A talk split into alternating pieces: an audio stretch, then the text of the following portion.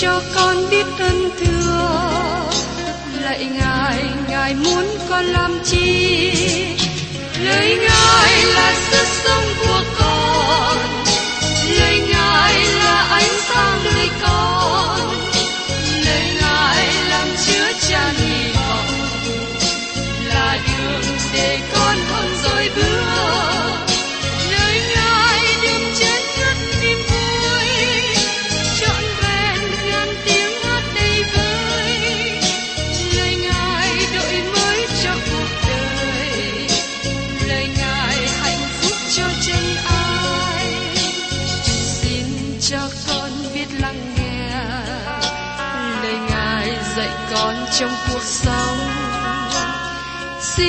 Cho con biết lắng nghe. Lời ngài từng theo bước đời con. Xin cho con biết sẵn sàng chờ đợi và vẫn nghe theo chúa. Xin cho con biết sẵn sàng thực hành lời chúa đã truyền ban Hân hoan chào mừng quý vị đến nghe chương trình Tìm hiểu Thánh Kinh. Đây là một chương trình học kinh thánh liên tục và hệ thống trong thời gian 5 năm. Chúng ta sẽ lần lượt khảo sát từ sáng thế ký cho đến khải huyền. Mục sư tiến sĩ McGee là người được Chúa dùng để sáng lập và thực hiện chương trình này. Ông tin rằng lời của Đức Chúa Trời có khả năng đáp ứng mọi nhu cầu cho tất cả mọi người trên thế giới, không phân biệt chủng tộc, văn hóa, trình độ tuổi tác hay phái tính. Ước mong quý vị theo dõi liên tục và giới thiệu cho thân nhân bạn hữu cùng đón nghe.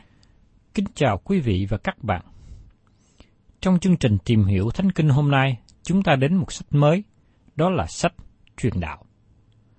Salomon là tác giả của sách truyền đạo, dù rằng có nhiều sự tranh luận với nhau giữa các nhà giải kinh, nhưng không tìm đâu một lý do chánh đáng cho tác giả sách này, ngoại trừ Salomon.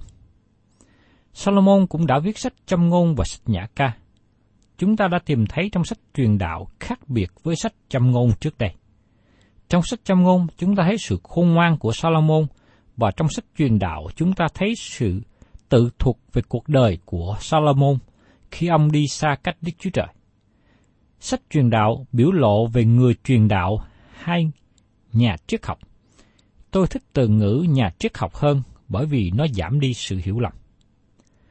Hiểu đúng được từng sách ở trong Kinh Thánh là điều rất quan trọng để chúng ta biết được mục tiêu của tác giả mà sách được viết ra.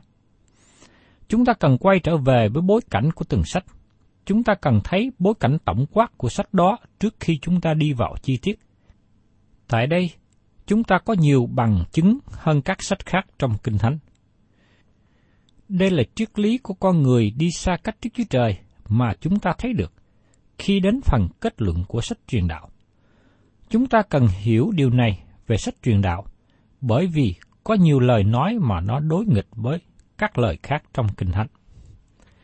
Thật là giật mình khi biết rằng sách truyền đạo được nhiều người không tin trích dẫn. Ngày nay chúng ta tìm thấy nhiều người trích dẫn và phê bình lại trích dẫn sách này. Chúng ta để ý và thấy rằng nhiều nhóm tà giáo dùng nhiều phân đoạn từ sách truyền đạo ra khỏi văn mạch và diễn dịch sai lệch, hoàn toàn ý nghĩa.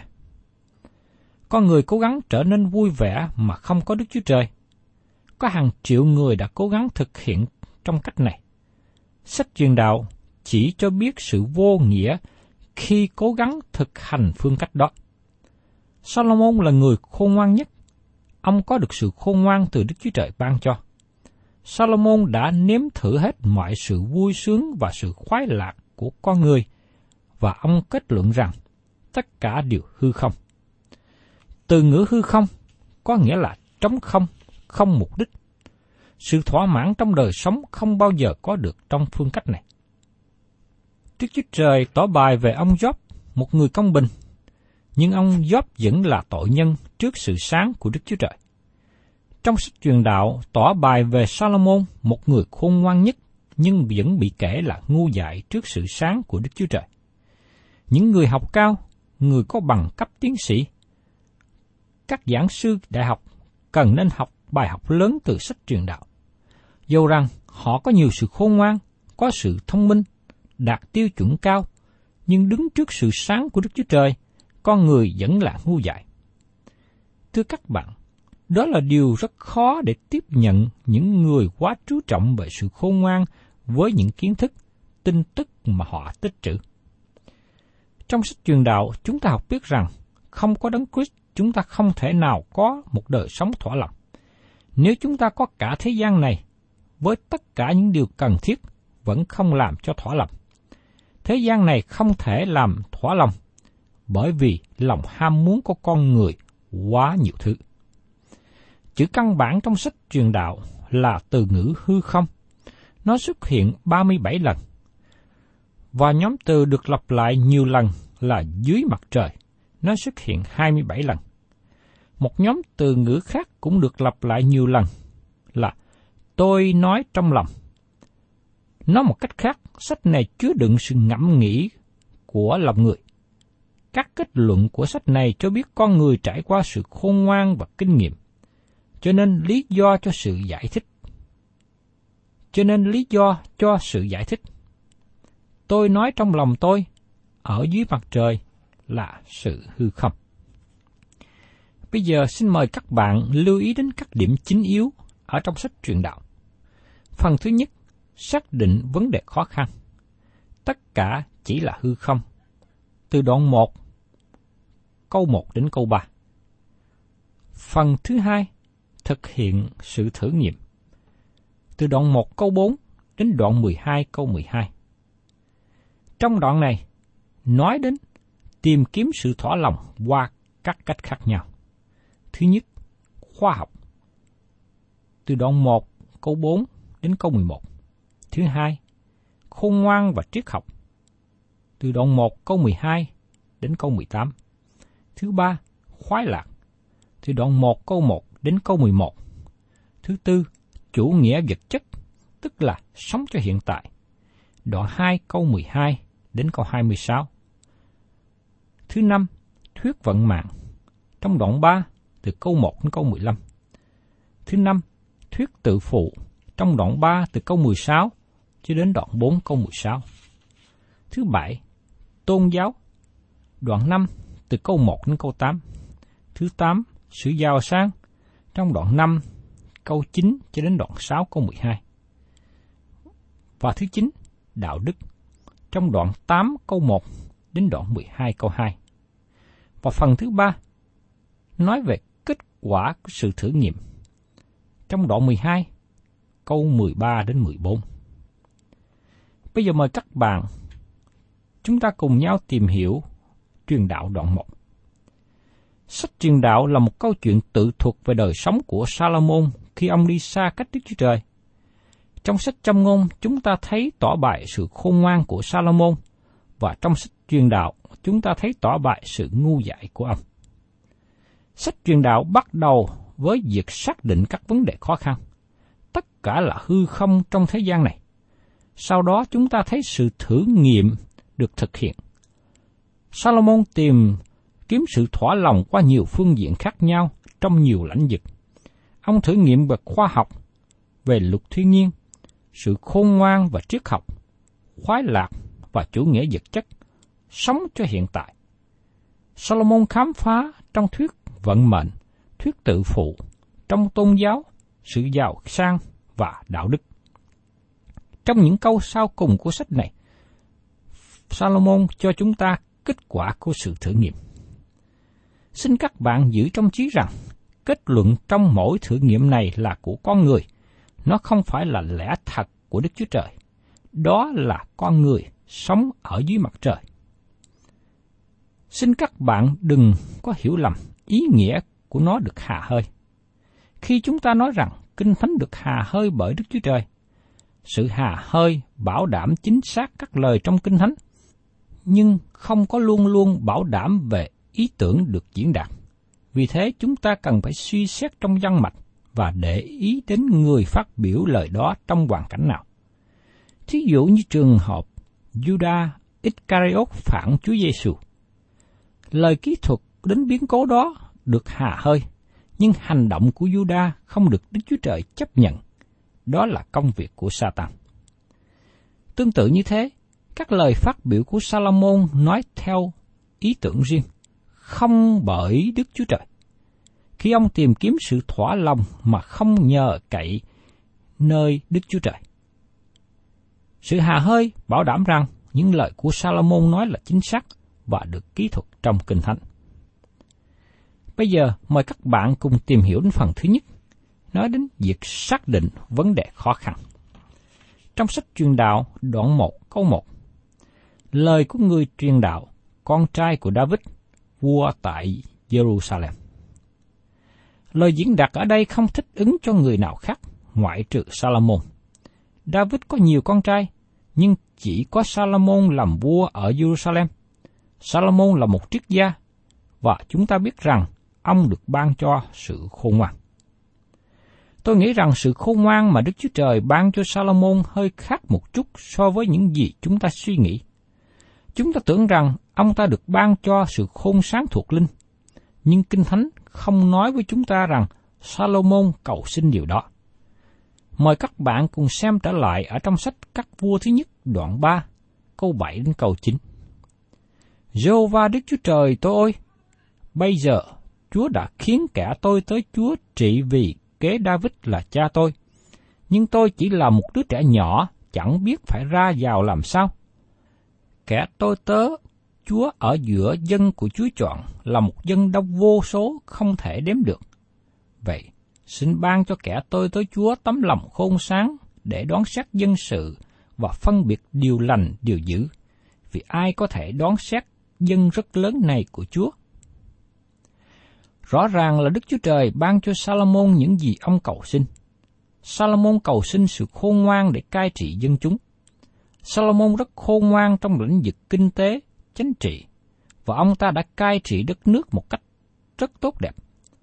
Salomon đem đất nước hưởng sự thái bình rất lâu. Các quốc gia khác ở thế giới bây giờ đến xem và học sự khôn ngoan của Salomon. Ông nói lời làm chứng về Đức Chúa Trời trong sự đền thờ với những của lễ được dâng lên cho dân sự. Đó là những điều mà nữ hoàng Seba đến từ xa đã học hỏi. Nhưng về lãnh vực hiểu biết thuộc linh thì Salomon không có gì hết. Giờ đây, chúng ta thấy Salomon đi xa cách Đức Chúa Trời. Ông thực hiện cuộc thử nghiệm dưới mặt trời. Con người ở dưới mặt trời rất khác biệt với con cái của Đức Chúa Trời, là những người được ban cho các phước hạnh thiên liêng ở các nơi trên trời, như chúng ta đã được thấy đề cập ở trong sách Ephesos đoạn 1 câu 3. Bây giờ mời các bạn cùng xem tiếp ở trong sách truyền đạo đoạn 1 câu 2. Người truyền đạo nói, hư không của sự hư không, hư không của sự hư không, thải điệu hư không. Tại đây từ ngữ hư không nói về sự trống không, trống rỗng. Nó lãng phí thời gian mà không có mục đích. Nó có nghĩa là sống giống như súc vật hay sống như loài chim. Có nhiều người hiện đang sống một đời sống như thế. Tôi có dịp tiếp xúc với một số người giàu, đi du lịch nhiều nơi, họ chi xài nhiều tiền. Nhưng khi nói chuyện với họ và thấy đời sống của họ sống không mục đích, đây cũng là kết luận của Salomon. Hư không của sự hư không. Trống không của sự trống không. Giống như một cái bao lớn mà không có đồ vật gì giá trị ở bên trong. Trong sách châm ngôn cho chúng ta thấy sự quý báu, sự tốt đẹp của sự khôn ngoan. Trong sách truyền đạo cho chúng ta biết về sự ngu dại. Và trong sách nhã ca cho chúng ta biết đề tài tình yêu thương, hay là đề tài tình yêu. Khôn ngoan, ngu dại và tình yêu là ba lĩnh vực mà Salomon rất thông thạo. Ông biết chơi với sự ngu dại. Ông là người khôn ngoan trong chính quyền, và đời sống tình yêu của ông là một câu chuyện ly kỳ. Salomon là người khôn ngoan nhất, nhưng lại hành động một cách ngu dại. Người khôn ngoan nhất lại là người ngu dại nhất. Sách truyền đạo đã tỏ bài cho chúng ta biết về điều đó. Ông nói rằng, hư không của sự hư không, hư không của sự hư không, thải điều hư không, là đời sống của một cái người sống mà không có Đức Chúa Trời. Đó là một người đi lại và nói chuyện với ánh mặt trời này. Nhưng, sau đó cố gắng đi tìm một điều nào đó theo ý riêng, làm theo ý riêng, và cuối cùng họ không đạt được mục đích. Tôi cũng thấy một nhóm người khác, đời sống của họ có dư ăn dư mặc, nhưng không có sự vui mừng. Đời sống của họ đang sanh ra sự cay đắng. Và tiếp đến, mời các bạn cùng xem ở trong sách truyền đạo đoạn 1 câu 3. Các sự lao khổ của loài người làm ra dưới mặt trời, thì được ích lợi chi? Xin quý vị và các bạn giữ trong trí cụm từ dưới mặt trời. Cụm từ này có ý nói là quan điểm của con người. Đức Chúa Trời không có đưa ra quan điểm của Ngài tại đây. Thưa các bạn, sự thử nghiệm của Salomon chiếm cả phần lớn ở trong sách này, và nó bắt đầu từ đoạn 1 câu 4 đến đoạn 12 câu 12. Điều đầu tiên Phaolô thử nghiệm là trong lãnh vực khoa học. Ông nghiên cứu về luật thiên nhiên. Thật là thích thú khi thấy Salomon thử nghiệm điều này. Con người ngày hôm nay vẫn còn đi vào trong lãnh vực khoa học. Họ để nhiều năm để nghiên cứu các vấn đề của đời sống. Họ nghiên cứu về các lực lệ thiên nhiên. Và sách này là sách rất đáng chú ý vì nó nói cho chúng ta biết thêm về luật thiên nhiên. Bây giờ, xin mời các bạn cùng xem ở trong sách truyền đạo đoạn 1 câu 4. Đời này qua, đời khác đến, nhưng đất cứ còn luôn luôn. Đất thì vẫn còn mãi, nhưng con người thì không như thế, bởi vì con người chỉ là tạm thời. Con người thời đại hiện nay có khác đôi chút với con người trong quá khứ, và có thể khác biệt nhiều với con người trong tương lai. Nhưng con người vẫn là tạm thời. Họ tiếp tục ngoài giống nhân loại nhờ vào sự sanh sản. Hầu hết chúng ta không có mặt trên đất này dài hơn một trăm năm. Do vậy, nhân loại tiếp tục từ thế hệ này sang thế hệ khác. Salomon chú ý thế hệ này và thế hệ khác tiếp tục nhau qua đi. Con người là một tạo vật chuyển tiếp. Nếu chúng ta nhìn vào phía cạnh đó, thì con người của chúng ta là một tạo vật thất bại trong vũ trụ của Đức Chúa Trời. Con người chỉ tồn tại trên đất một khoảng thời gian ngắn. Có khi chúng ta xem những cây cổ thụ có tuổi thọ còn dài hơn đời sống của con người chúng ta. Dù rằng không ai biết rõ trái đất hiện hữu đã có bao nhiêu ngàn năm qua, nhưng chúng ta biết rằng trái đất này đã có trước khi con người được sanh ra. Trái đất này vẫn còn y nguyên, nhưng con người thì hết thế hệ này chết rồi thế hệ khác cũng chết. Đất này vẫn tiếp tục tồn tại và con người của chúng ta thì lần lượt ra đi. Thưa các bạn, khi chúng ta suy nghĩ nhiều về con người, chúng ta càng thất vọng nhiều hơn. Con người không tốt như con người thường nghĩ về chính mình. Tôi mong ước rằng các bạn thấy được sự thật đó. Tôi nói sự thật để cho các bạn biết, chứ không phải tôi nói điều này để làm cho các bạn hoang mang. Giờ đây chúng ta thấy một vài lời phát biểu rất đặc biệt. Tại đây tỏ bài rằng Salomon nghiên cứu nhiều về luật tự nhiên và biết được rất nhiều. Thật là thích thú vì đây là những điều mà các nhà khoa học ngày nay quan tâm. Mời các bạn cùng xem ở trong sách truyền đạo đoạn 1, câu 5 đến câu 7. Mặt trời mọc, mặt trời lặn, nó lật đật trở về nơi nó mọc. Gió thổi về hướng Nam, kế sang qua hướng Bắc, nó xây đi dần lại không ngừng, rồi trở về dòng cũ nó. Mọi sông đều đổ vào biển, sông không hề làm đầy biển. Nơi mà sông thường chảy vào, nó lại chảy về nó nữa. Thật là lý thú. Solomon có nhận xét đúng về sự tuần hoàn của thiên nhiên, Dầu Kinh Thánh không phải là một sách của khoa học, nhưng Kinh Thánh đề cập một số điều liên hệ đến lãnh vực khoa học. Trong truyền đạo đoạn 1, từ câu 5 đến câu 7 này, cho chúng ta chú ý một số điều được đề cập. Thứ nhất, mặt trời mọc, mặt trời lặn.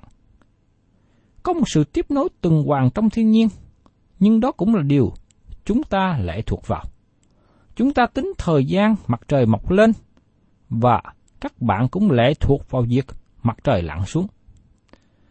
Chúng ta tùy thuộc vào thời gian mặt trời lặn và mặt trời mọc để chúng ta sinh hoạt, làm việc, ăn uống, ngủ nghỉ.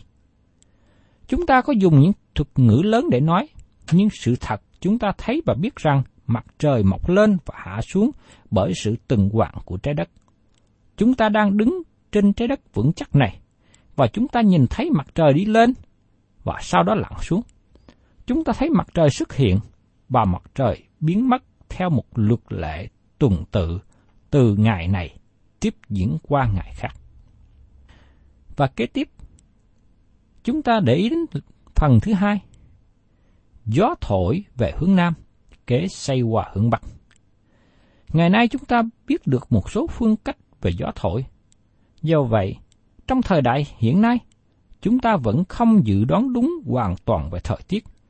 Chúng ta thường nghe dự báo thời tiết trên radio và trên truyền hình. Nhưng các dự đoán này chỉ đúng được phân nửa mà thôi.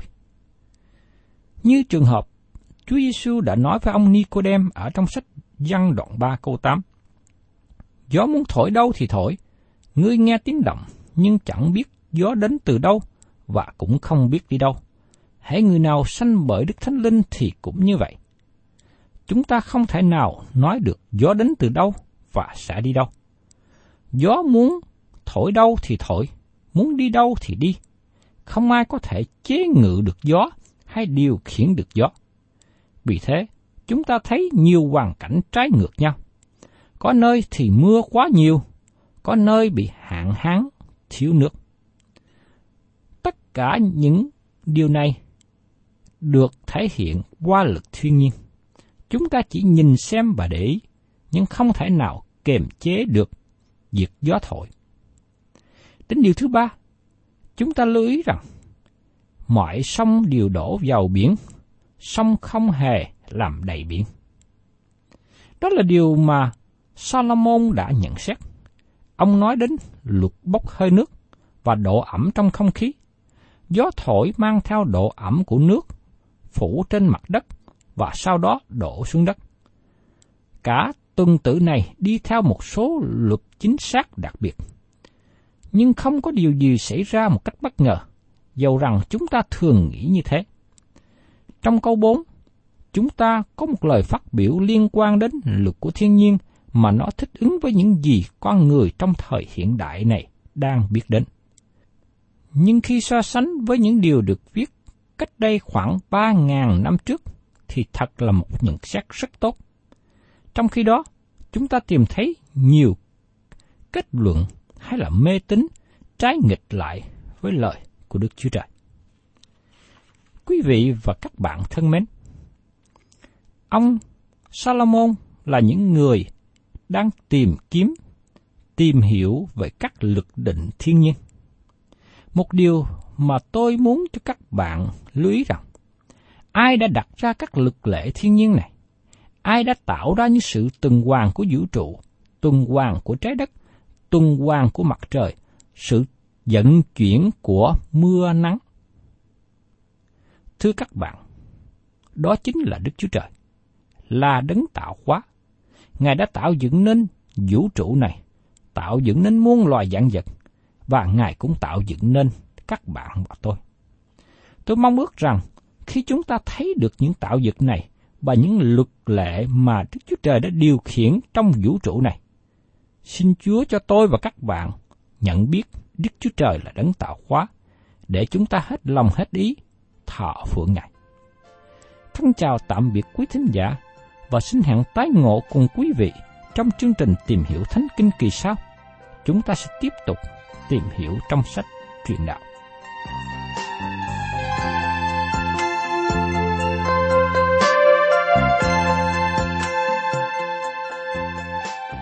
Cảm ơn quý vị đã đón nghe chương trình Tìm hiểu Thánh Kinh.